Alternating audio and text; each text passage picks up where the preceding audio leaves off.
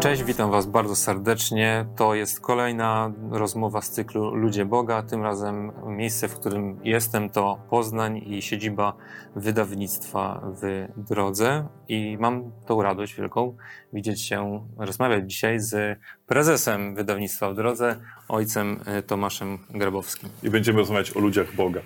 Tak, i będziemy rozmawiać o ludziach Boga. E, przepraszam w ogóle, że ja tak będę. Pierwszy raz widzę trzy kamery naraz, więc będę bardzo może nieporadny w tym. E, postaram się to jakoś w montażu zrobić. Dziękuję w ogóle za umożliwienie. E, tutaj. Przyjemność po naszej stronie.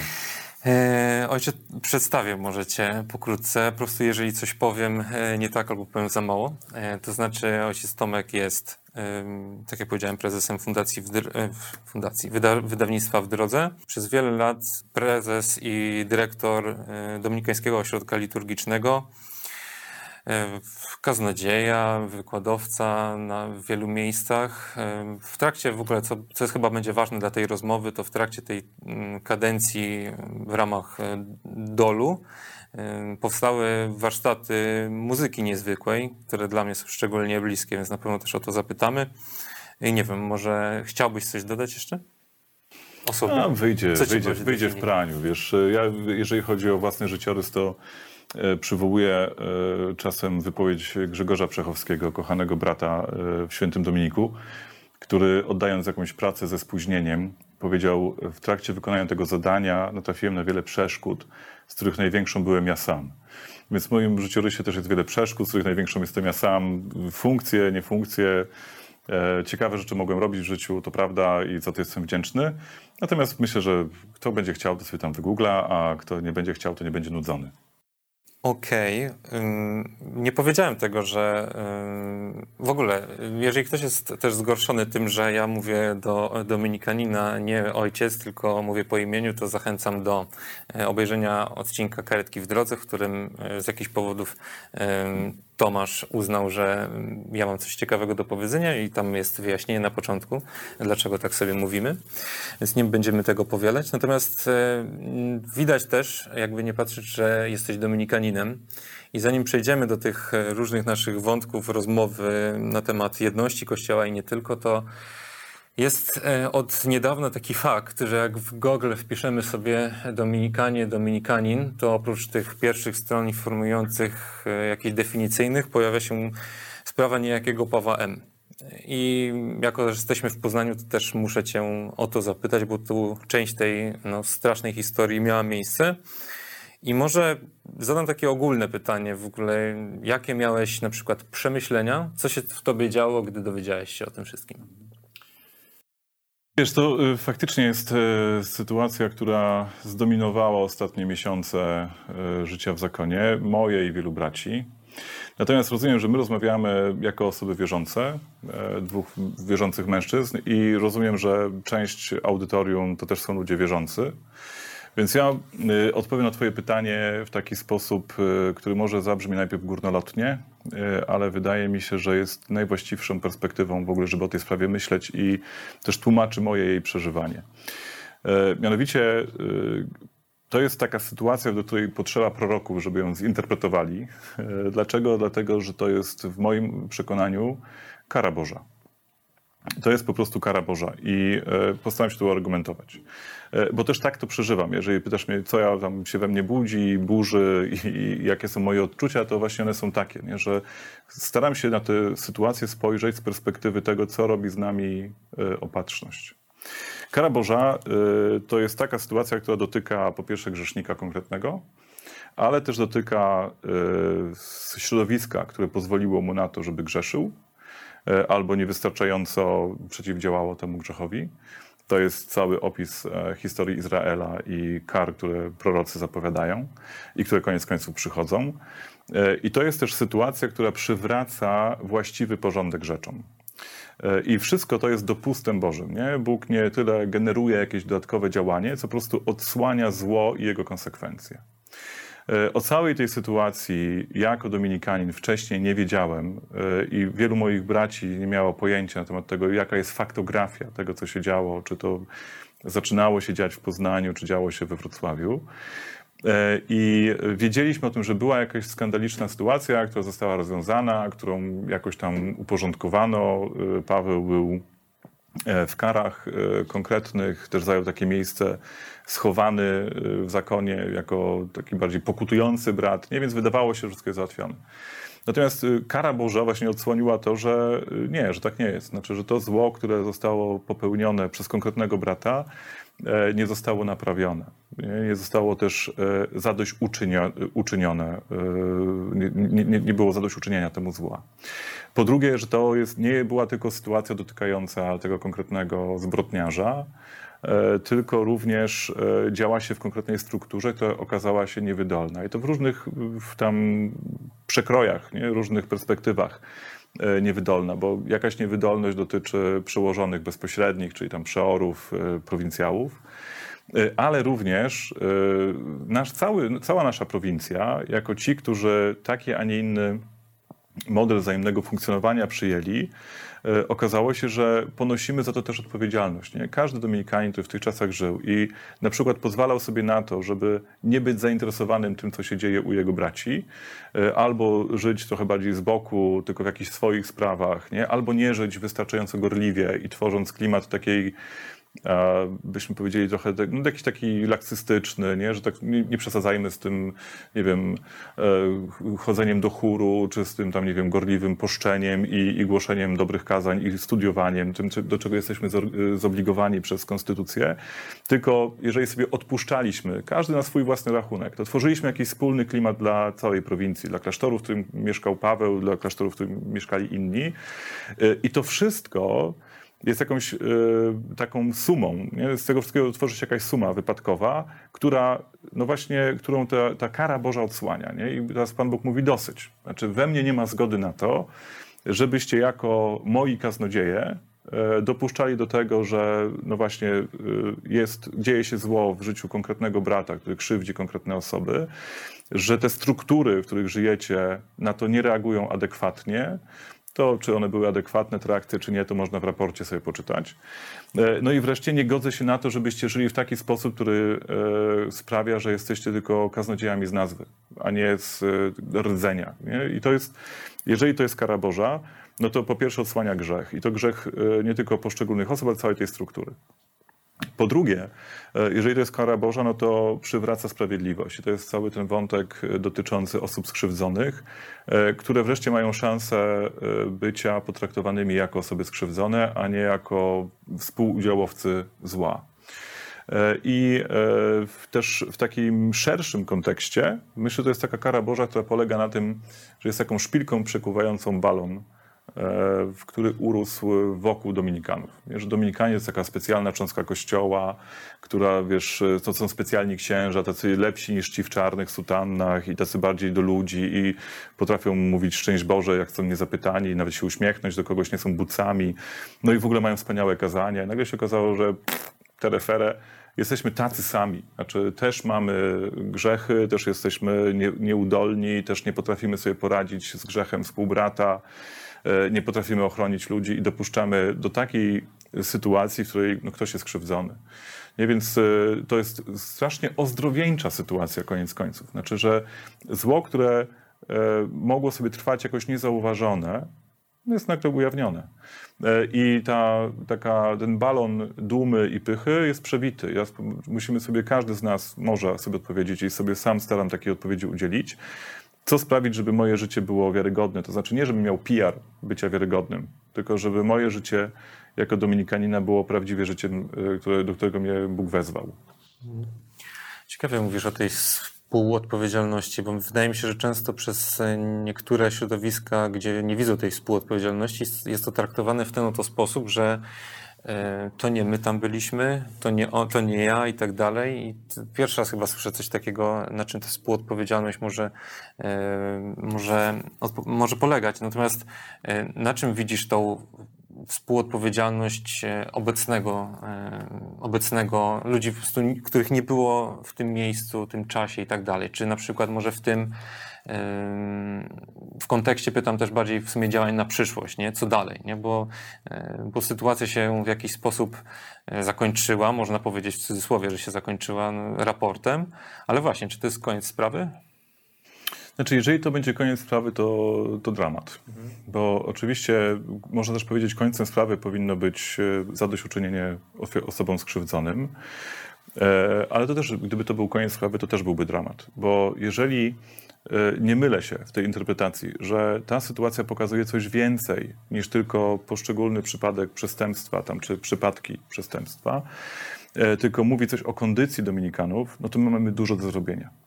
E, I ja bym się cieszył, gdyby wśród Dominikanów trochę się to pojawia, ale gdyby była trochę intensywniejsza rozmowa na ten temat, co mamy do przepracowania, nie? tak w takim ewangelicznym duchu. Na przykład gigantycznym tematem dla nas będzie przywrócenie zaufania do struktur. Całe moje życie polega na tym, że ja na początku decyzji bycia w zakonie składam ręce w geście wasala e, w ręce mojego prowincjała e, i ślubuję e, na jego ręce posłuszeństwo. Oczywiście on jest przedstawicielem generała, w ogóle jest przedstawicielem no właśnie kościoła, czyli ciała Chrystusa, czyli Chrystusa samego. E, no ale ślubuję posłuszeństwo. I teraz to posłuszeństwo jest niemożliwe, jeśli e, mam uszkodzone takie fundamentalne zaufanie do tego, że to jest człowiek podobny mi, razem dążymy do Chrystusa. Jeżeli teraz ta sytuacja zaowocuje tym, a zaowocowała tym, że my tracimy e, zaufanie do struktur, to dla nas pierwszą, myślę, taką jedną z pierwszych rzeczy do zrobienia jest to, żeby zastanowić się, jak możemy te struktury oczyścić, przepracować, żebyśmy odzyskali zaufanie do, do, do, do zakonu do władzy w zakonie. E, bo bez tej takiej e, wertykalnej e, linii no, zakon się sypie. Nie? To zaczyna być po prostu taka magma pojedynczych gości, tam indywidualistów, którzy mają coś do zrobienia. Druga rzecz to jest pytanie o to, czy my faktycznie nie osiedliśmy w takim wygodnym życiu księży, którzy są lubiani, których się zaprasza do, wiesz, do rozmowy na YouTubie, E, którzy właśnie potrafią być dobrymi retorami, tam dobrze opowiadać o różnych sprawach, e, ale czy to się pokrywa realnie z tym, co się dzieje w naszym życiu duchowym? Nie? I to każdy z nas indywidualnie musi sobie odpowiedzieć, ale gdyby nasza wspólnota była wspólnotą ludzi naprawdę związanych z Chrystusem, tak wiesz, na śmierć i życie e, i, i radykalnie jakoś podążających za Nim, no to grzechu byłoby znacznie mniej nie? i może też byłaby szansa jednak zareagowania znacznie wcześniej E, chociażby w tej, w tej e, kwestii.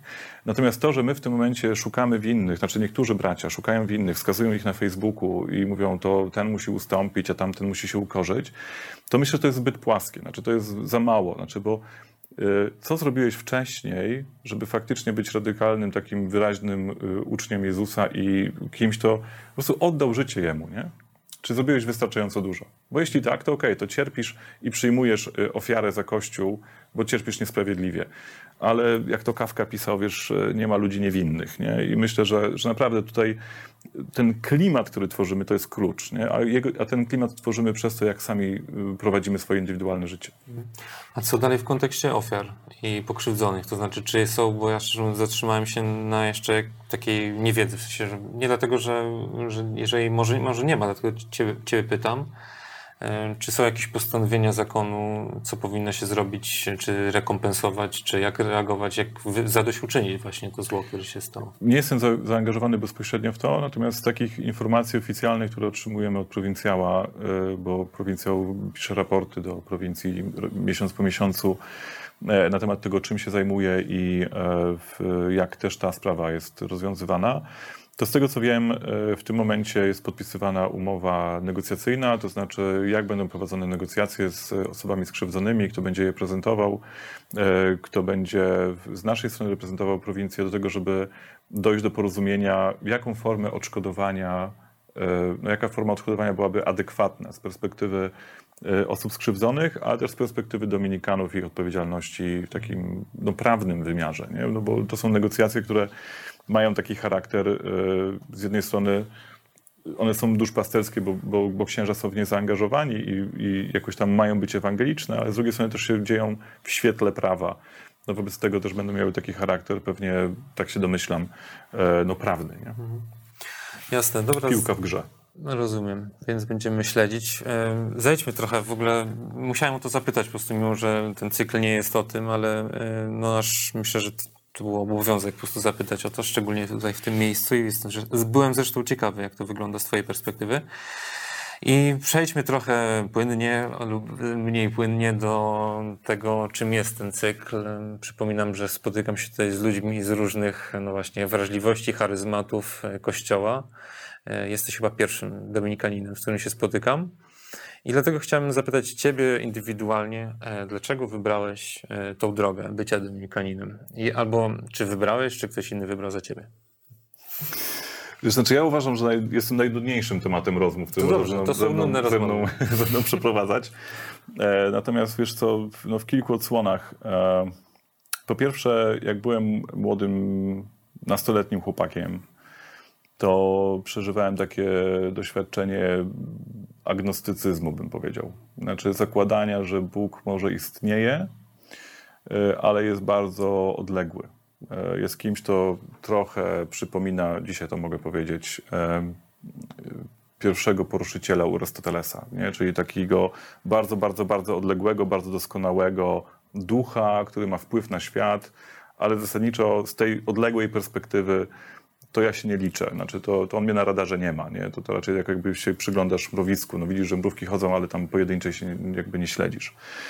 E, natomiast pochodziłem z bardzo i pochodzę z bardzo religijnej e, rodziny, e, więc jako taki młody chłopak to miałem taki, taki dylemat, nie? na ile moich rodziców martwić tym, że ja w Boga zasadniczo nie wierzę. Nie? I z jednej strony prezentowałem się jako ktoś zaangażowany tam jako ministrant czy lektor, i, i zaangażowany jakoś tam w te środowiska kościelne, ale wewnętrznie przeżywając takie no, dużą obojętność, nie? co najwyżej taki intelektualny koncept, że idea Boga jest przydatna.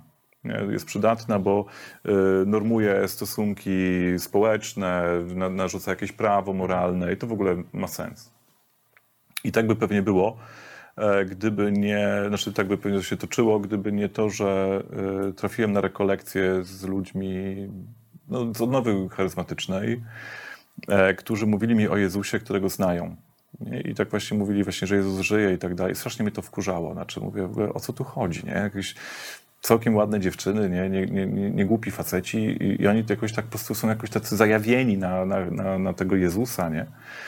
E, I mnie to niepokoiło. Jeden z nich e, zadał mi pytanie, dlaczego ja wierzę w Boga.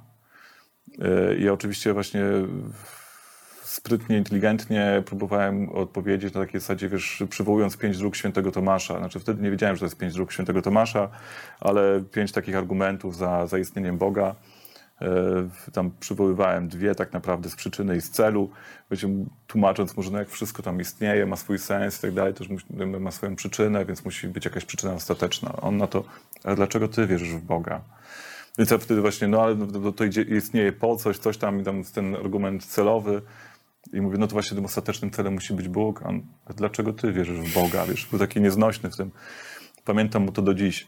E, I e, wtedy sobie właśnie uświadomiłem, że tak naprawdę osobiście nie wierzę.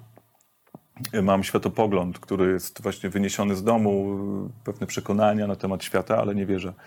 E, I na jednego dnia na tych rekolekcjach zacząłem się modlić do Jezusa pierwszy raz tak bardzo osobiście, że powiedziałem mu, jeżeli istniejesz, jeżeli jesteś taki, jak oni mówią, właśnie żywy, to mnie przekonaj do tego, bo ja nie jestem w stanie w, w Ciebie uwierzyć.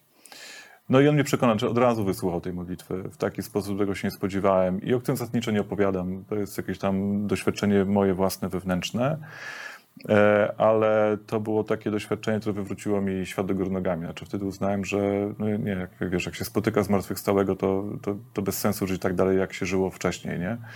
E, to zresztą potem też sobie uświadomiłem, że to jest przykład świętego Tomasza Apostoła, nie? który mówi, nie uwierzę, dopóki nie zobaczę, ale jak zobaczył, to skończył życie w Indiach, nie? E, bo go to doświadczenie spotkania ze zmartwychwstałym wykatapultowało tam. No bo wiesz, nagle przychodzi ktoś, kto był w grobie. I to, i to ja, ja, mówię, no to nie, znaczy, no to sorry. I, i, I to mnie, wiesz, skłoniło do tego, żeby po prostu oddać życie Jezusowi. zaangażować się w ruch charyzmatyczny, tam we wspólnoty, być liderem jakiejś wspólnoty, coś tam, a jednocześnie przygotowywać się do wstąpienia do seminarium. Ale jak y, poznałem bliżej księży decyzjalnych y, i ich e, formy życia, to powiedziałem, że jestem za słaby na to, żeby żyć w takiej strukturze. Znaczy, pamiętam takie spotkanie e, z grupką przyjaciół, byliśmy u księdza, coś tam przygotowywaliśmy, jakiś tam event czy coś i wychodząc, wiesz, wieczorem od niego z mieszkania, e, on stał tak w drzwiach sam, nie? E, nas żegnał. Ja tak mówię, ja tak nie dam rady. Nie? Mieszkać w jakimś bloku, samotnie, nie? że to po prostu jest ponad moje siły. Nie? Dlatego zacząłem szukać zakonu. E, I jak to, y, jak tę historię opowiadałem Maciejowi Ziębie, y, który był prowincjałem, został prowincjałem, jak byłem w nowicjacie, to on mówi, ale ty wybierałeś klinikę czy zakon? Bo ja wziąłem encyklopedię y, katolicką i mówię, są trzy zakony, które mnie interesują, nie? Benedyktyni, więc poczytałem sobie o benedyktynach, jezuici dominikanie, ale jezuici byli na J, a D było wcześniej, więc mówię, no to dominikanie już wystarczy, dalej nie czytam. E, co oczywiście e, właśnie było taką intelektualną grą trochę, nie? Znaczy liczeniem właśnie, jakie mam talenty, co, mi, co chciałbym w życiu robić. Mówię, no to jest ten zakon, nie? Oczywiście Dominikanów trochę znałem, y, tam czy Jana Kłuczowskiego, czy Macieja Ziębę, czy Marcina Babraja. Też mój ojciec spisywał do miesięcznika w drodze, więc jakieś, jakieś kontakty były, ale w Toruniu, z którego pochodzę, Dominikanów nie było. Więc pojechałem się im przyjrzeć i mówię, okej, okay, to jest to, nie? Okej. Okay. Zaskoczyłeś mnie, szczerze mówiąc, nie grzebałem, chyba aż tak bardzo nie przygotowałem się do tego wywiadu, e, że wywodzisz się, wywodzisz się, czy tam byłeś związany z ruchem charyzmatycznym, bo jednocześnie wiem, że jesteś pasjonatem liturgii e, i nie wiem, czy wiesz, czy zdajesz sobie z tego sprawę, że w części kościoła, elektoratu kościoła, te dwa zjawiska, czyli ruch charyzmatyczny od nowa i przywiązanie do liturgii to jest oksymoron, w sensie, że myśli się, że ci, którzy są związani z charyzmatykami mają tak zwany luz liturgiczny, że robią takie, wiesz, msze niespodzianki i jak to w ogóle godzisz i w ogóle jak odnosisz się do tego stereotypu, czy to jest prawdziwy, czy nie?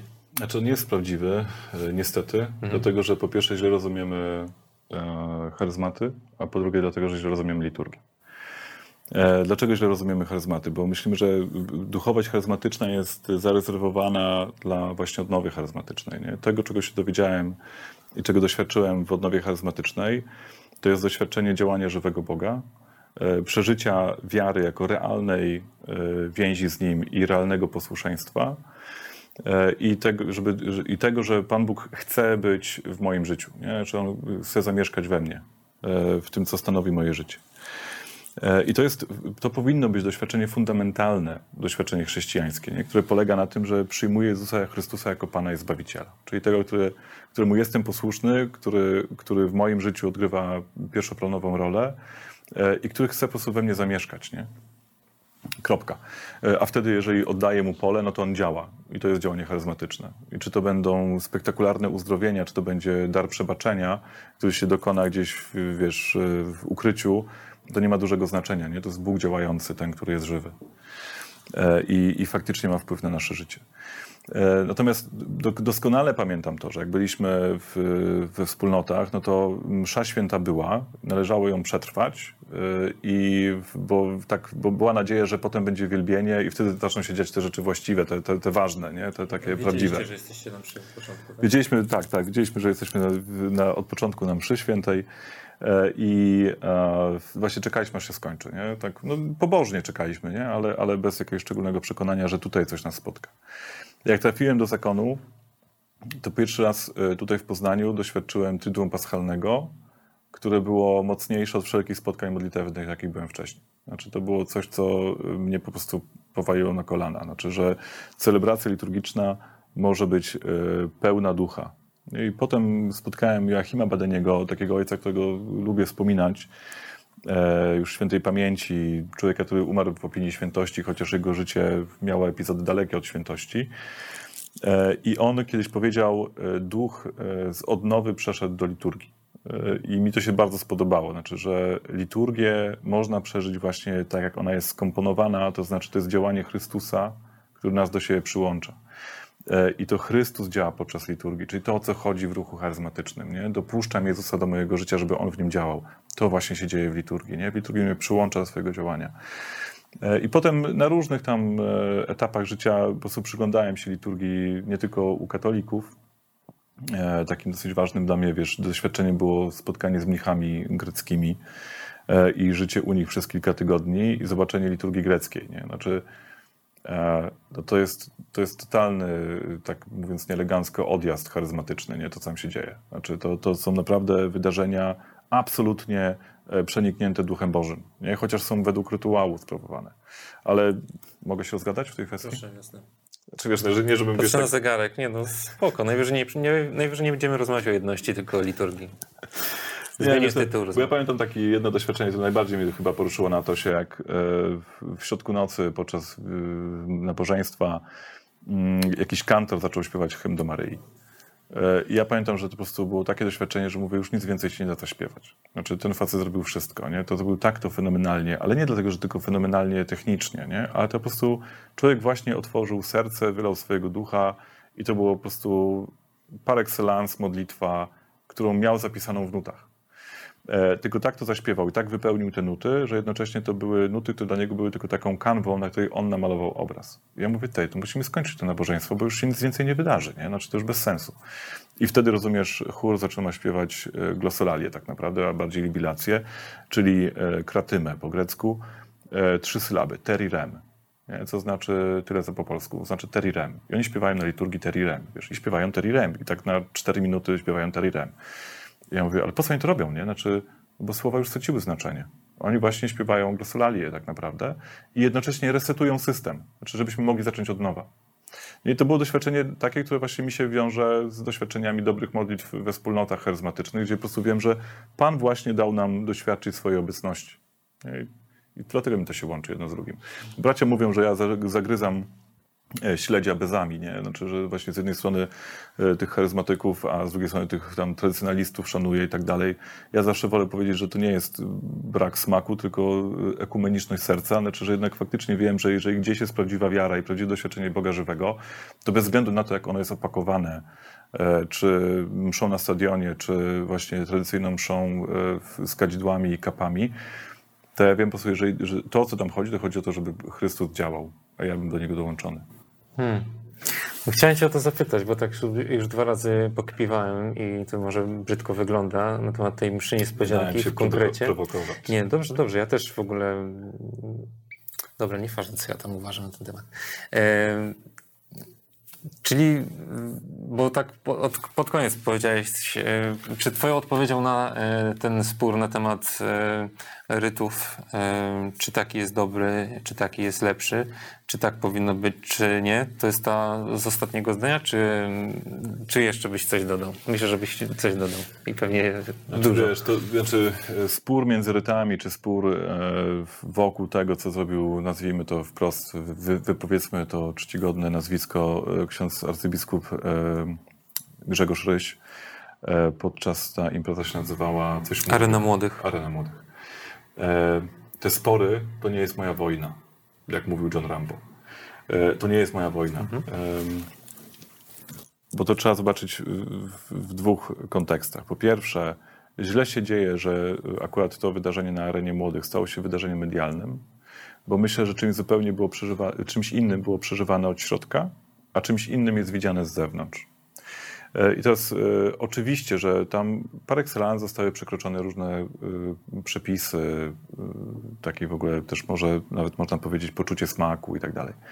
Ale to jest widziane tylko z zewnątrz. Nie? Teraz ja bym chętnie zapytał tych uczestników, czy ich to zbulwersowało, czy wydało im się naturalne. Nie? Biskup Ryś to nie jest ktoś, kto jest totalnym oszołomem, albo nawet bym powiedział, nie jest oszołomem. E, I teraz, e, jeżeli on ma jakiś taki moment, wiesz, e, inspiracji, coś, może się pomylił. Natomiast naprawdę jest istotne wzięcie pod uwagę tego, czy tam się nie, wykonało, nie dokonało coś, co było z innego źródła niż tylko z naszego przywiązania czy nieprzywiązania do przepisów. Podobnie, jeżeli chodzi o tą walkę między rytami, to w ogóle jest bezsensownie ustawiony spór. To Benedykt XVI świetnie napisał w liście do biskupów, e, promulgując motu proprio summorum pontificum, 2007 rok. Mówi, to co kiedyś było święte, świętym pozostaje i wielkim również dla nas. Jest niemożliwe zerwanie. Jak analizuję sobie ryt XIII-wieczny Dominikanów, to widzę świętość tego rytu. Żałuję, że nie biorę w nim udziału, ale jednocześnie, kiedy analizuję mszę Pawła VI, widzę świętość tego rytu i y, cieszę się, że mogę wziąć w jej udział. Nie? Natomiast mówić, msza y, Pawła VI jest lepsza, gorsza od poprzedniczki, czy tam, nie wiem, czegokolwiek innego. Słyszałem, że jest bardziej męska też. No, whatever, wiesz. Y, to dla mnie to w ogóle nie są kategorie, które warto tutaj przyrównywać e, czy przywoływać. Nie? To, jest, to jest jedna z form wyrażenia przez Kościół działania Chrystusa. Nie? I tylko pytanie o to, czy ona, czy ja potrafię w niej tak uczestniczyć, żeby do działania Chrystusa się przyłączyć. Jak potrafię, biorę to. Dlatego mogę się modlić, wiesz, z benedyktynami Fongombo, którzy odprawiają starą liturgię i spędziłem z nimi kilka tygodni, e, licząc je w chórze, bo nie, nie, wierzyłem im, że oni wszyscy biorą udział w modlitwach, wiesz, siedem razy w ciągu dnia, śpiewając po łacinie e, i odprawiając jeszcze mszę świętą w Starym Rycie, a potem y, prywatne przy, e, te ciche msze przy filarach, więc spędzają na modlitwie liturgicznej tam blisko 6 godzin dziennie startując o 4.50 w święto, nie? bo jak nie jest święto, to trochę później. E, więc, e, więc mówię sobie, mogę z nimi się modlić, nie? bo to jest święte i wielkie e, i mogę się modlić e, z, z neokatechumenatem. E, oczywiście jest taka cienka granica, na którą mam baczenie, czy faktycznie Chrystus to jest najważniejszy i czy okazuje się Jemu cześć, czy ważniejsze jest moje doświadczenie, poczucie, tam nie wiem, coś. Jeżeli ja jestem ważniejszy, to wiem, że dzieje się coś złego. Natomiast jeżeli Chrystus jest tutaj pierwszy, okej. Okay. I to jest trochę tak, jak mówi Paweł Milcarek, wiesz, yy, posługując się yy, metaforą ojczyzn, nie? że liturgia jest ojczyzną. I jeżeli w czymś wzrastam, w czymś odkrywam swoją tożsamość, no to to jest bardziej moje, w tym takim sensie przeżywania pewnej estetyki, emocjonalności i tak dalej, ale moja ojczyzna nie jest lepsza od ojczyzny Czecha, tam czy, nie wiem, brata tradycjonalisty, bo ja nie jestem nacjonalistą, tylko patriotą. Nie? Czyli jakby kocham moją ojczyznę, ale to nie znaczy, że rzucam granaty za granicę. Hmm.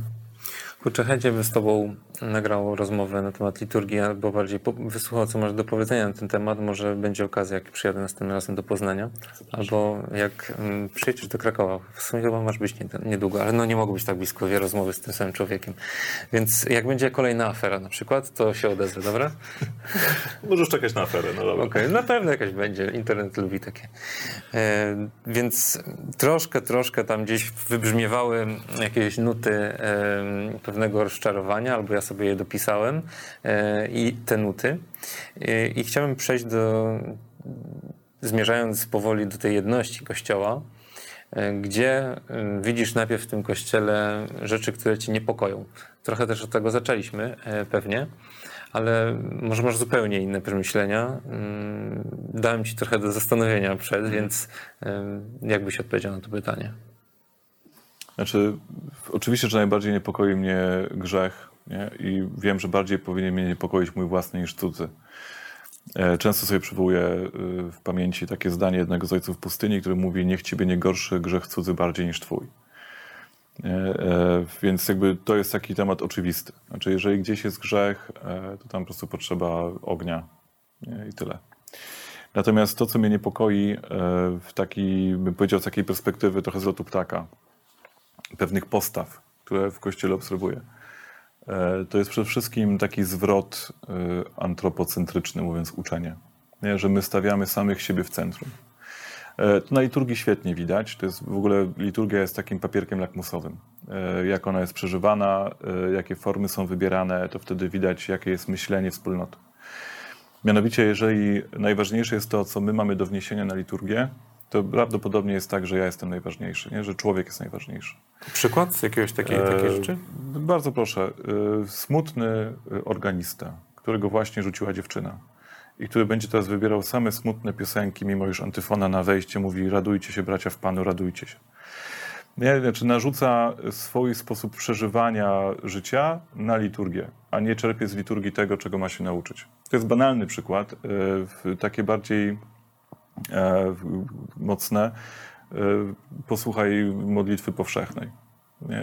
Najbardziej mnie bawią takie modlitwy powszechne, w których ktoś y, najpierw, nie wiem, jest na przykład ślub dwujęzyczny, najpierw jest modlitwa powszechna po polsku, potem po angielsku. Zawsze pytam, czy Pan Bóg nie zrozumiał któregoś z tych języka, języków, nie? jeżeli trzeba tłumaczyć tę modlitwę powszechną. Pan Bóg mówi po polsku. Wiadomo. Pan Bóg wiadomo mówi po polsku, trzeba mu przełożyć, jak mówiliśmy do niego po angielsku. Czyli do kogo mówiliśmy? No, mówiliśmy do tych ludzi, którzy siedzą w ławkach.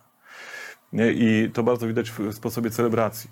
Nie? Czy najważniejsze jest to, że jak zaprezentuję to, co się dzieje ludziom, e, czy raczej stoję przed Panem Bogiem i najważniejsze jest to, co mówię do Niego. To wiesz, to w takich banalnych rzeczach jak użycie mikrofonu to widać. Nie? Czy naprawdę Pan Bóg nie dosłyszy? Nie? I że, że muszę przez mikrofon wzmocnić modlitwę, którą cenniczo kapłan zanosi szeptem albo półgłosem, albo tam właśnie podczas trwania pieśni. Nie? E, to jak mówię, tutaj nie chodzi o to, żeby to tak siekierą ciąć, ale zwracać uwagę na to, czy ja aby nie stoję w centrum. To, że często wspólnota stoi w centrum, to jest aż nadto e, widoczne. Jeżeli my jesteśmy w centrum Kościoła e, i my stanowimy ten taki właśnie języczek uwagi, no to naturalnie Pan Jezus chodzi na dalszy plan. Nie? A to jest Jego ciało, On jest głową. E, a jeżeli on jest głową, to chodzi o to, żebyśmy my jego intencje, jego słowo, jego y, działanie wprowadzali w świat właśnie przez widzialne ciało, a nie odwrotnie, nie? żebyśmy zmuszali głowę, żeby szła za nogami, które będą rządzić. Nie? To jest, y, wiesz, ogon merdający psem. Jeżeli my faktycznie jesteśmy w centrum, to merdamy psem jak, jak jego ogon, a nie odwrotnie. E, tylko robimy to w kościele. E, I z tego się bierze masa różnych rzeczy. Nie? Sprowadzanie Pana Boga na przykład do roli Y, tylko i wyłącznie uzdrowiciela. To świetnie o tym Cassian Folsom pisze taki benedyktyn z Nursi, e, gdzie właśnie mówi o takiej deistycznej e, auto, takiej terapii, nie? że używamy Pana Boga jako kogoś, kto ma po prostu być takim pocieszeniem, uspokojeniem, gwarantem bezpieczeństwa, gwarantem pomyślności. Jakby sprowadzamy go do roli kogoś, kogo potrzebujemy. Nie, on przestaje w ogóle odgrywać pierwsze skrzypce. Nie? To nie jest tak, że to jest Bóg, który mnie wzywa do tego, żebym wyszedł ze swojego domu niewoli, tylko ja mu mówię, zamieszkaj ze mną w domu niewoli, żebym ja miał ogórki i cebulę. Nie? To, wiesz, to, to, to, i wydaje mi się, że to się bierze z tego, że my odgrywamy za dużą rolę, że bardzo skupiliśmy się na sobie. I to jest to, co mnie najbardziej niepokoi w Kościele. Ciekawe. Natomiast jak mówiłeś o tej modlitwie powszechnej, przypomniało mi się, że kiedyś moja znajoma opowiadała, że w jakimś dniu papieskim ksiądz zaproponował, że zamiast modlitwy powszechnej, żebyśmy odśpiewali barkę. Co myślisz o takim pomyśle? Wolę się nad tym nie zastanawiać. Znaczy, mój czas jest zbyt cenny. Więc to okay. honoru. Znaczy, mm -hmm. wiesz, to, to, takich rzeczy możemy przywoływać wiele. Znaczy, dużo bardziej mnie niepokoi taki pomysł na przykład, że w ramach e, aktu pokuty przywiążmy wypisane na korach, nie wróć, mieszam dwa, dwa przykłady. W ramach aktu pokuty przywiążmy nasze grzechy wypisane na kartkach do baloników wypełnionych helem i puśćmy je w niebo. Nie słyszałem o czymś takim. E, Austria. E, słuchaj, e, jaka to jest teologia? Nie? nie, że Chrystus mnie obmywa z grzechu, który ja przyjmuję jako mój i biorę za niego odpowiedzialność. Moje baloniki. Tylko wypuszczam go w wyższe sfery atmosfery. Nie? Czyli pozbywam się ciężaru. No, kto tu jest w centrum. Nie Jezus, który przelał krew za mnie, tylko ja i moje poczucie. I takich rzeczy naprawdę są dziesiątki.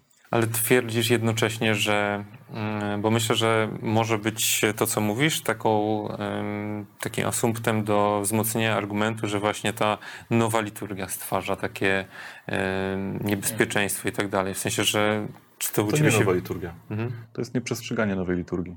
A czy stara liturgia nie gwarantuje tego, że właśnie nie będzie tego typu nadużyć? Stara liturgia gwarantuje innego typu nadużycia.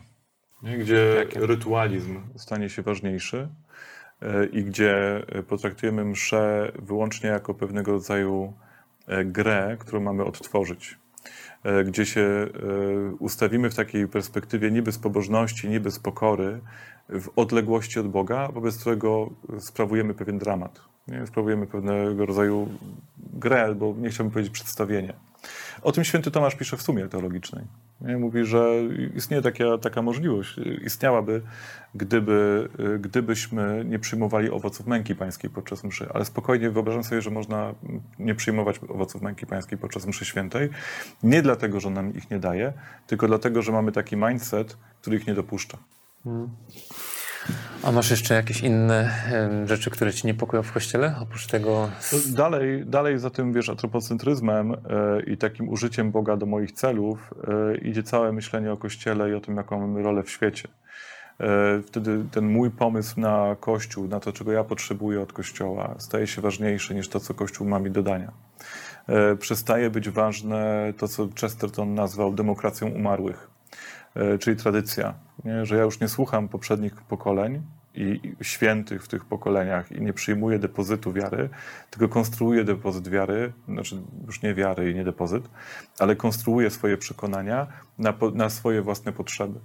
Nie to, wiesz, jeżeli zamienimy tę podstawową rzecz, y, miejsce Pana Jezusa z nami, z naszym miejscem, nie? zamienimy się miejscami, to wtedy wszystko się sypie. Znaczy naprawdę nie ma czego zbierać.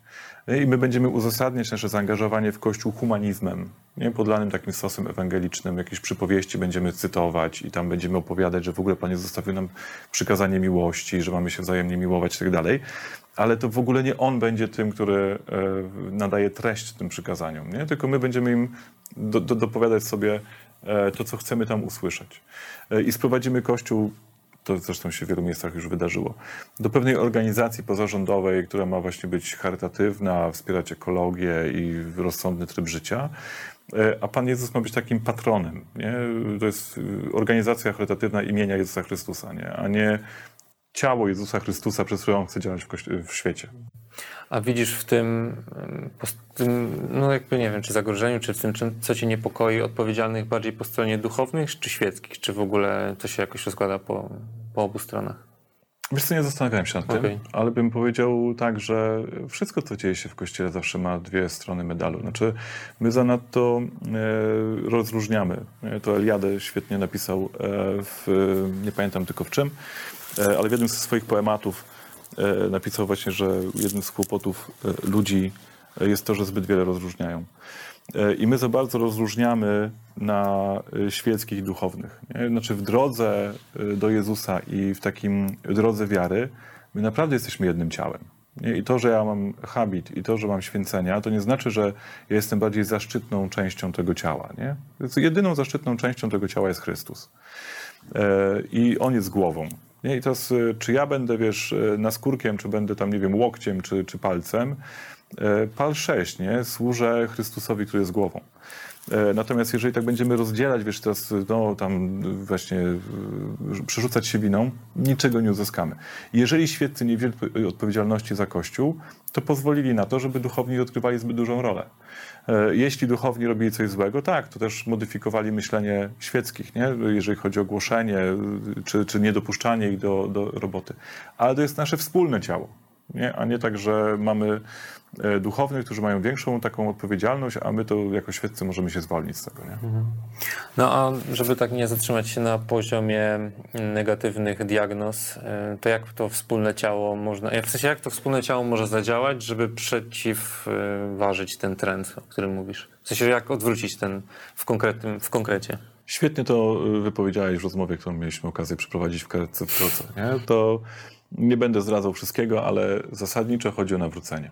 Znaczy, jeżeli e, przyjmuję Jezusa Chrystusa jako Pana i Zbawiciela, czyli tego, który rządzi moim życiem e, i któremu ja służę, e, to w takim razie przyjmuję Jego Słowo. Jak przyjmuję Jego Słowo, to słyszę chociażby 13 rozdział Ewangelii Świętego Jana i to, wiesz, ostatnio mi to przeniknęło jakoś do żywego.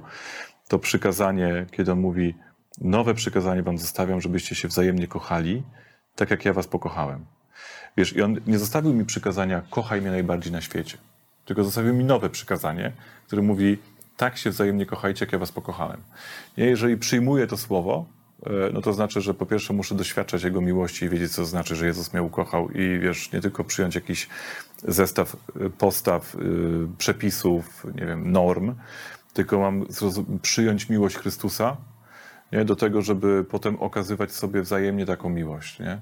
Mnie to słowo tak ostatnio, jak czytaliśmy w grupie duszpasterskiej, wiesz, siekło, że po prostu powiedziałem, nie, ja w ogóle to rzucam to, tę, tę robotę, nie? Znaczy to jest niewykonalne w ogóle. W ogóle czego ode mnie Chrystus się, wiesz, oczekujesz, nie? Przecież no, jak, nie? Znaczy, wiesz, mnie to naprawdę tak, wiesz, ruszyło takiej, jak, jak, Hebrajczy, jak u Hebrajczyków jest napisane, że słowo jest ostrzejsze niż miecz obosieczny, nie? I jest w stanie osądzić zamysły serca, no właśnie wtedy zostałem osądzony przez to słowo, nie? Że, znaczy, no nie no, możesz różne rzeczy wiedzieć, nie? Ale sorry, nie? Takie wam zostawiłem przykazanie i co ty z nim zrobiłeś? Więc wiesz, e, myślę, że po prostu to, to, to, to zaczyna się od nawrócenia. Nie? Zaczyna się od nawrócenia. I to brzmi tak, wiesz, tak, ojej, nic ciekawego nie powiedział, nie? No ale no, dokładnie o to chodzi. Znaczy, ludzie, jak chcecie zostać tam, gdzie jesteście, to będziecie tam, gdzie jesteście. Jeżeli chcecie pójść naprzód, to się najpierw zwróćcie do Chrystusa, nie? I go przyjmijcie jako Pana i Zbawiciela. A na nawrócenie się czeka, czy się do niego zmierza bardziej? I, i. Znaczy, w, w, w, w nauczaniu Kościoła katolickiego jest taki piękny fragment e, tego nauczania o tak zwanych przyczynach wtórych. To można sobie w katechizmie znaleźć. E, nazwa jest nie, nie bardzo trafiona, w sensie taka nieoczywista, ale chodzi o to, że Bóg jest przyczyną wszelkiego dobra w świecie, ale również człowiek jest przyczyną dobra w świecie. Tylko, że w każdym dobrym działaniu człowieka jest zapisane działanie Boga. E, w dobrym działaniu człowieka. Nie? Więc y, mogę powiedzieć o czymś, to jest moje działanie, a jednocześnie mogę powiedzieć, to Bóg zrobił, e, jeżeli to jest coś dobrego. To najlepiej widać przy y, nie wiem, spłodzeniu dziecka. Nie? Mogę powiedzieć, to jest mój syn, a jednocześnie mogę powiedzieć, Bóg mi go dał. Nie? I oba zdania są prawdziwe. Mogę powiedzieć o swoim życiu. To jest moje życie, a jednocześnie to jest życie, które Bóg mi dał. E, I tak samo jest z nawróceniem. To jest moje działanie, które Bóg mi dał. I to ma szereg innych zastosowań, e, bo faktycznie, żeby się nawrócić, to po prostu trzeba wyrazić tę prośbę do Chrystusa, nie? No ty mnie nawróć e, i, i przyjąć to, co On mi odpowie. Nie? Bo to jest cała trudność. Znaczy, my często zanosimy prośby do Chrystusa, ale nie czekamy, aż odpowie. Nie? A właśnie trzeba dać mu ten moment na odpowiedź. Nie? Znaczy, jeżeli się zgadzam na to, że ty możesz działać w moim życiu, no to ja detronizuję samego siebie nie? i mówię, to działaj. Znaczy, to, to zgadzam się na to, co przyniesiesz. E, I to takie oczekiwanie tego, że on odpowie, to myślę, że jest wiara. Natomiast e, to ma też przełożenie na coś innego, na to na przykład, że konkretne dobro jest do zrobienia w świecie. Jak go nie podejmę, to nikt inny go nie zrobi, bo Bóg chce, żeby to dobro pojawiło się w świecie przeze mnie. On to dobro zaplanował, on je da, ale jak ja tego nie podejmę, to tego nie będzie. Przyczyny, w które działają z przyczyną pierwszą. Nawiązując do tematu tej rozmowy, e, Jezus, wreszcie. wreszcie Jezus też wezwał nas do jedności. Jak rozumiesz tą jedność e, w tym wezwaniu Jezusa? No bo bez sensu inaczej inną jedność e, interpretować. Wiesz, e, to mi tak uzmysłowił gospodarz na Atosie, ojciec Pridon Mikragianitis, który niestety jest świętej pamięci, a może i na szczęście, nie wiem. W każdym razie jest świętej pamięci. A mogę jeszcze w trend, w trend, przepraszam, bo bardzo mnie ciekawi, już dwóch dominikaninów pytałem, dlaczego się mówi świętej pamięci i wobec kogo? Czy wobec tych, którzy zmarli w opinii świętości, czy wobec tych, którzy są, bo to nie jest jednocześnie kanonizacja, nie? Że to nie mówimy, że... E, Słuchaj, nie wiem. No właśnie. Rozmówię, nie wiem, zapytaj polonista. To jest, myślisz, kwestia dla polonisty bardziej? No, jest jakiś uzus językowy, nie? Tak? Dlatego tak użyłem. Świętej to... pamięci, czyli takiej pamięci, którą czczę. Tak hmm. rozumiem, nie? Czczę A pamięć... świętej pamięci Józef Stalin? E, powiedziałbym, Boże, mój, Boże mu odpuść ze mhm. Stalin, nie? nie bo, bo jednak... ta święta pamięć to rozumiem to jako pamięć e, osoby, którą jakoś czczę, jakoś szanuję. E, czyli ta pamięć jest w tym sensie święta, że no właśnie dla mnie bardzo droga. Nie? Ktoś szczególnej pamięci. Dobra, przerwałem ci. Bo... No więc y, ojciec Spiridon, wiesz, y, to był człowiek y, głębokiej takiej duchowości w ciele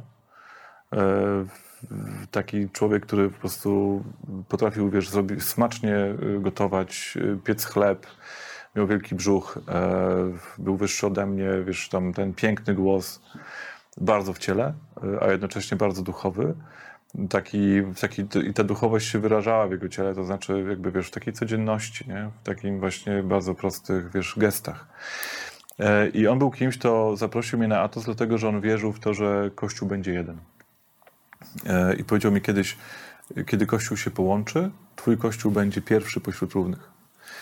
E, I ja to sobie tak cenię, to zdanie i pamiętam, bo wydaje mi się, że on trafił w sedno. Znaczy, między nami już była jedność. Nie? Dzięki Jego miłości, dzięki Jego gościnności, dzięki Jego przyjęciu Chrystusa, który mi okazał, to między nami była jedność. Nie? I, I, mogliśmy, wiesz, spożywać komunię świętą i on jakby, wiesz, razem się modlić i razem działać, czy mogłem u niego mieszkać. E, I tam się do, dokonała jedność, dlatego że on był kimś, kto był faktycznie z Bogiem. Nie? I do tego mnie zaprosił. I ja nie wierzę w inną jedność w Kościele, jak taką jedność, w której my wspólnie będziemy rozpoznawali Chrystusa. I to jest fajne w tym, że ty możesz widzieć Pana Jezusa jakby z innego profilu niż ja. bo każdy z nas ma indywidualną relację z Nim. E, ale możesz mi o tym opowiedzieć i ja mogę powiedzieć, wow, to jest Jezus, którego znam, chociaż widziałem Go zawsze z lewej strony, a Ty go widzisz z prawej, nie? Czy nie wiem, tego, tego nie, nie dostrzegłem, nie? Nie zwróciłem na to uwagi, albo nie poruszyło mnie tak bardzo. E, ale kiedy znajdujemy, wiesz, to porozumienie, że Jezus jest naszym Panem i że naprawdę my jesteśmy w jedności z Nim, no to come on, to potem inne rzeczy się upraszczają. To wtedy jestem w stanie Ciebie posłuchać i jednak nie traktować Ciebie jako jakiegoś oszołoma, który chce zniszczyć Kościół y, siekierką swoich poglądów, tylko traktuję Ciebie jako mojego współbrata, który poznaje Chrystusa, jakoś mi go odsłania i możemy szukać porozumienia też w tych praktycznych względach.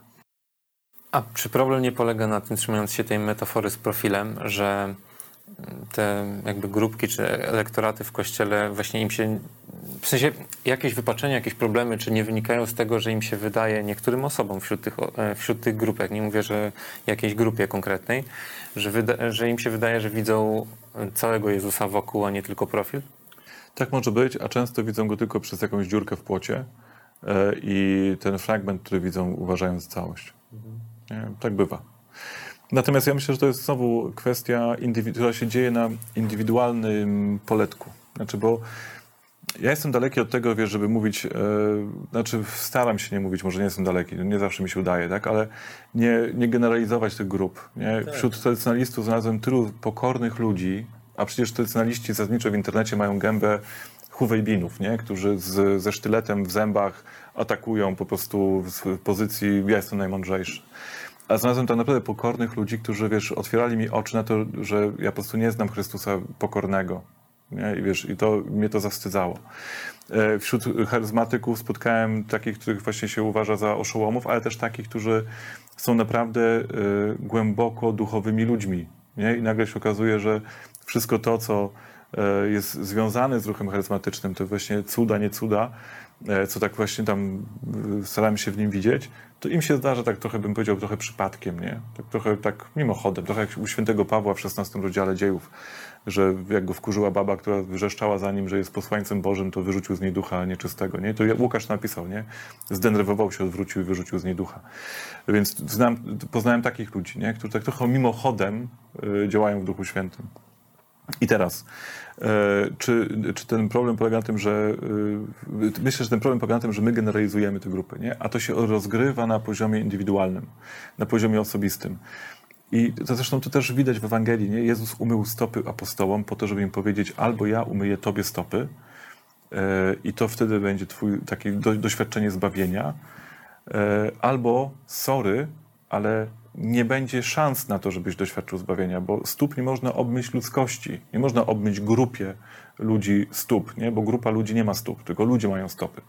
I Jezus obmywa stopy każdemu indywidualnie, więc jak to się nie, nie wydarzy indywidualnie, to sorry, ale te wszystkie nasze pomysły na zmiany w Kościele i dogadywanie się między zwolennikami i tam przeciwnikami, to będzie niczym się nie będzie różniło od polityki.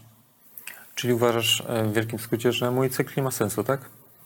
Nie, twój cykl ma sens, e, dlatego że dajesz ludziom zobaczyć inną twarz e, tych, o których mogli mieć wyrobioną opinię.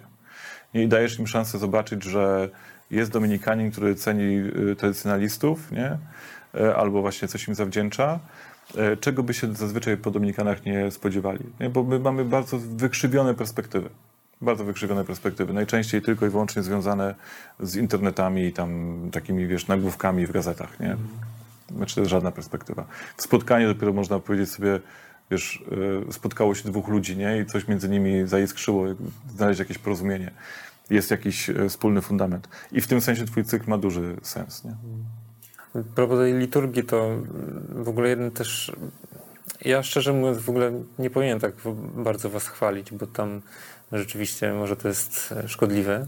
Natomiast e, ten nowy ryt, ja chyba najbardziej, naj, najpiękniej odprawiany z jakimś takim duchem odnalazłem Dominikanów w ogóle, co też e, może być zaskoczeniem, w sensie, że jest też taki, mm, taki mit, nie? Często są takie zbitki, na przykład msza tradycyjna, tam jest zadymione z kadzidłem, wiadomo, te ornaty są przepiękne, bo są, a obok, no tam jakaś msza, nie wiem, z, ksiądz z psem na ołtarzu, i tak dalej i przebrany w jakiś taki ornat za 15 zł. Natomiast moja koleżanka robi zdjęcia, y, które robiła wam przy rolatach y, na Stolarskiej akurat w Krakowie. I tam zresztą jak chodziłem na rożaty, no to nie spotykałem, nie spotkałem czegoś tak pięknego jak u was, także to też może być zaskoczenie. Powiem Ci, że najpiękniejszą liturgię w Nowym Rycie widziałem podczas Mysterium Fascinans. To są rekolekcje, które organizuje y, Krzysztof Porosło z Krakowa, ksiądz, wraz z Dominikańskim Ośrodkiem Liturgicznym. Y, I to była msza odprawiana przez właśnie wspomnianego przeze mnie wcześniej Kasjana Folsama, OSP. I dlaczego ona była najpiękniejsza? Bo on był niewidzialny. Nie? Ten facet potrafił tak odprawić mszę świętą, że po prostu był niewidzialny. Nie? I, to, wiesz, i, to, I to jest dla mnie y, szczyt y, celebracji liturgicznej, że ten ksiądz nagle jest schowany, nie? że on po prostu zupełnie nie dominuje sobą. Y, ja byłem zauroczony tym, jak, jak zobaczyłem właśnie, jak on odprawia, bo mówię, no o to by chodziło, nie? I to, wiesz, najsmutniejsze jest to, że tego się nie nas, naśladować zewnętrznie, że to musi być postawa wewnętrzna, która się zewnętrznie wyrazi. Nie? Bo to jest kwestia i tembru głosu, i e, gestykulacji, wiesz. I to nie było coś, co on miał wystudiowane. Oczywiście, że on jest, wiesz, świetnym historykiem szałów i w ogóle zna się na rytuałach i tak dalej, ale to nie był wynik jego studiów, tylko właśnie wynik jego wnętrza. Nie? Że on po prostu nie zajął e, takiego miejsca dominującego e, w liturgii, tylko był po prostu schowany. I no, to jakby to się mi kiedyś udało, to bym uważał, że umiem sprawić mszę, nie? Mhm. A powiedz, czy liturgia może być jakimś e, sposobem na jedność w Kościele? Oczywiście, że może być, ale Bo teraz może że bardziej dzieli. No tak, bo my jesteśmy mistrzami świata i jesteśmy w stanie ze wszystkiego zrobić pałkę. Nie? Znaczy, z wszystkiego będzie narzędzie do tego, żeby się, e, wiesz, nawzajem e, przepędzać. No, z komunii.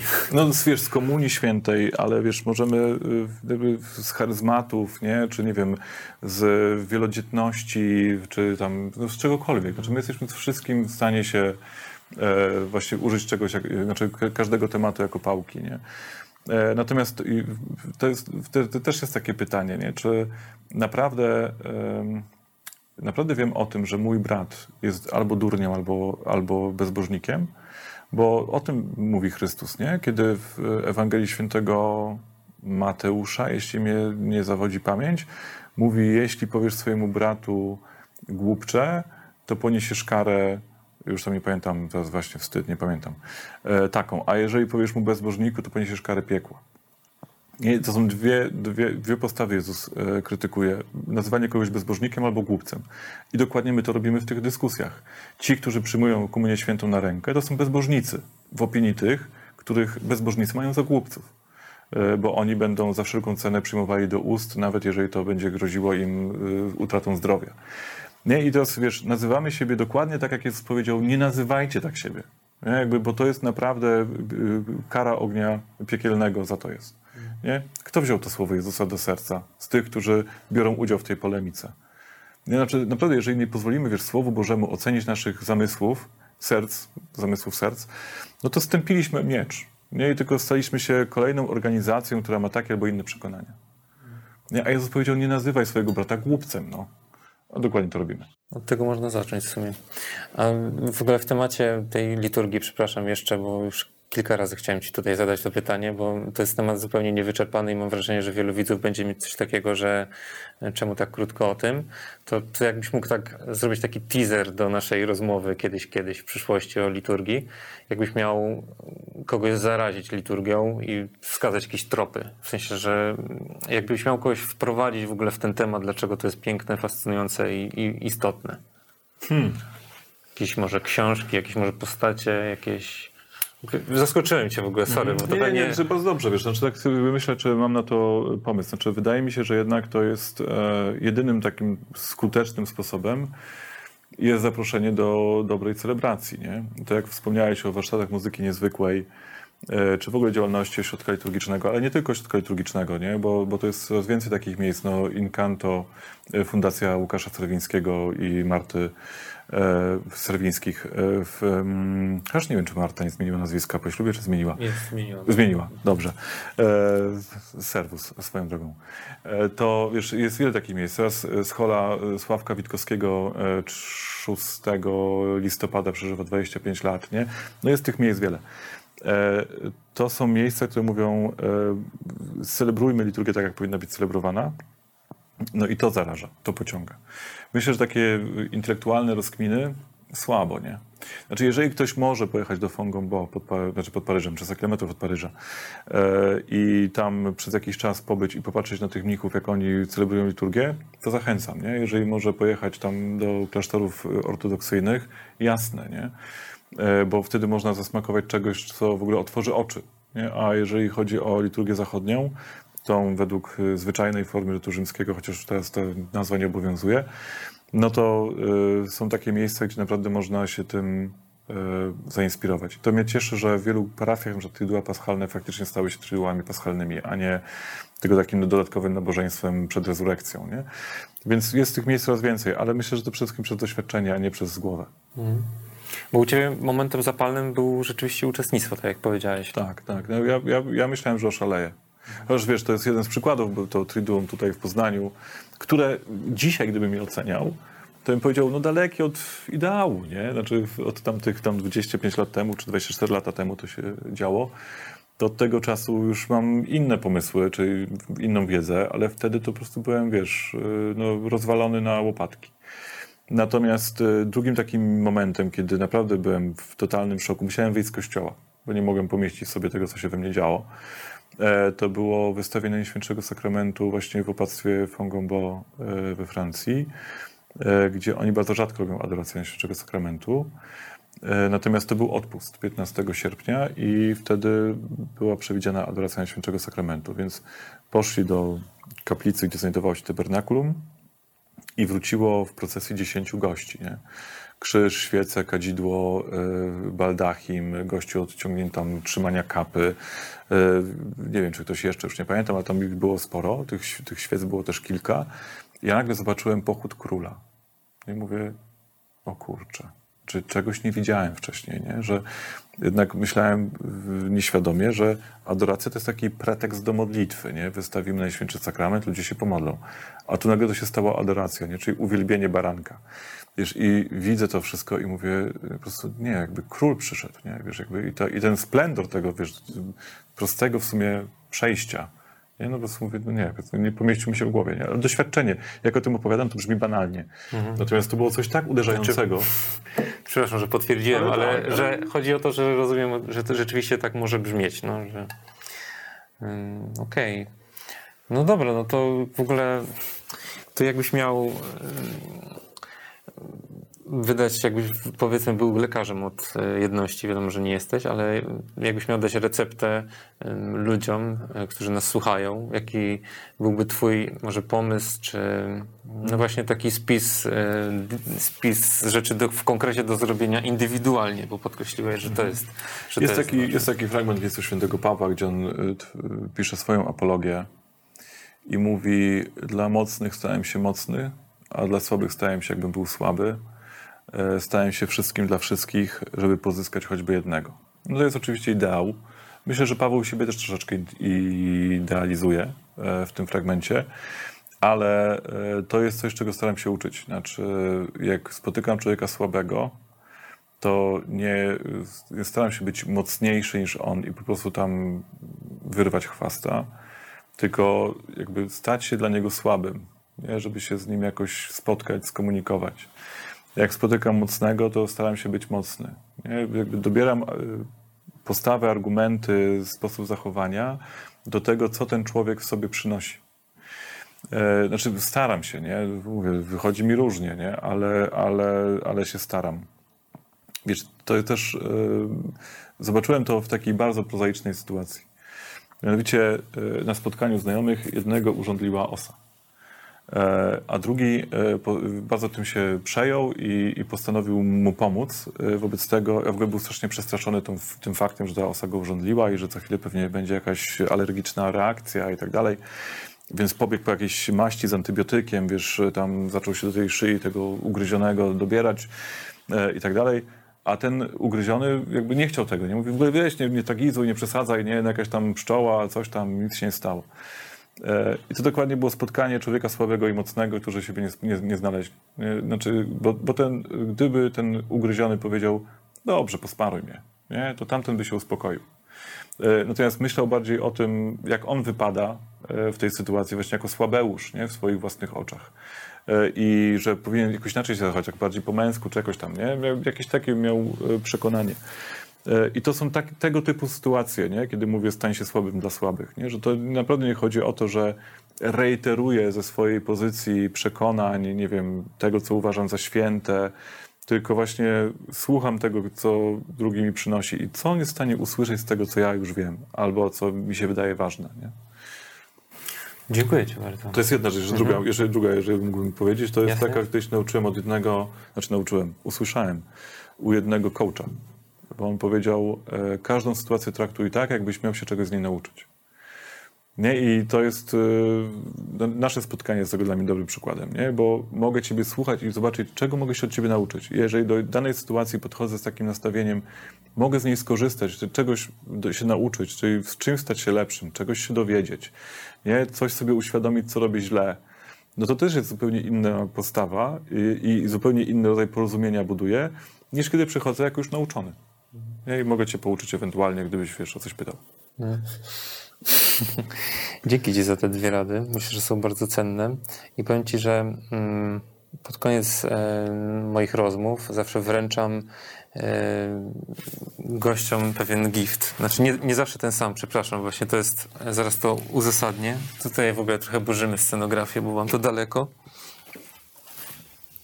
Tyle półek. Zawsze moja żona robi e, coś dla moich gości. Moja żona jest artystką. O. I, e, ma na imię? Ola. Ola. Ola. E, Bardzo dziękuję. I jeszcze nie dostałeś. Ale czuję już, czuję już. I w ogóle antycypacja nie znała twojego zacięcia, znaczy w ogóle twojej pasji liturgicznej, a z jakichś powodów e, stworzyła przeistoczenie dla ciebie, więc proszę bardzo. To bardzo Myślę, że duch działał w takim razie. Bardzo serdecznie dziękuję. Wiesz, e, po pierwsze dziękuję e, Oli, e, po drugie dziękuję Tobie, bo ja bym tak łatwo nie oddał czegoś tak pięknego. Bardzo, bardzo dziękuję. A czy Ola jest werajiką też? E, tak, oczywiście. Aha. Znaczy w ogóle z Olą jakby nie Ola to właściwie nie, był, nie byłbym ja Werejką, w sensie ona, bo ona była na SP mm, i tam w Krakowie i tam kiedyś mi poinformowała, jak ja miałem ten epizod, o którym ci opowiadałem e, w trakcie rozmowy, gdzie ten mój kanał jeszcze był taki e, bardzo na... O tobie. O, bardzo o mnie, o dokładnie. I mi powiedziała właśnie, a zobacz, tutaj takie jest taka wspólnota Werejkon i zrobiłem o nich film, od tego się wszystko zaczęło, ale to nieważne. Ważne jest to, że e, bardzo dziękuję. Nad moim łóżkiem wisi grafika Jacka Hajnosa. Serio? E, Jaka? tak, ukrzyżowanie. O. E, I jest miejsce na drugą. Super. No to super, fajne towarzystwo. E, bardzo Ci dziękuję za tą rozmowę. Wszystkich rozczarowanych moją postawą usprawiedliwiam tym, że jest piątek i jest to mój trzeci piątek, w którym jem tylko chleb i wodę. E, no nawet mówię, że jem wodę, więc e, jest duży problem. Natomiast chciałem wam powiedzieć, że mój rozmówca zachowuje taką świeżość umysłu, mimo że, nie wiem czy to mogę ujawnić. Mm, lepiej nie. O, proszę, jaka pokora. No to powiem wam w moim testamencie, co mój rozmówca robi e, z kwestii postowych. Bardzo, bardzo ci dziękuję. Ja dziękuję ci za zaproszenie, wiesz. I poznanie ciebie to w ogóle duży przywilej. No, dzięki wielkie, to już tłumacz.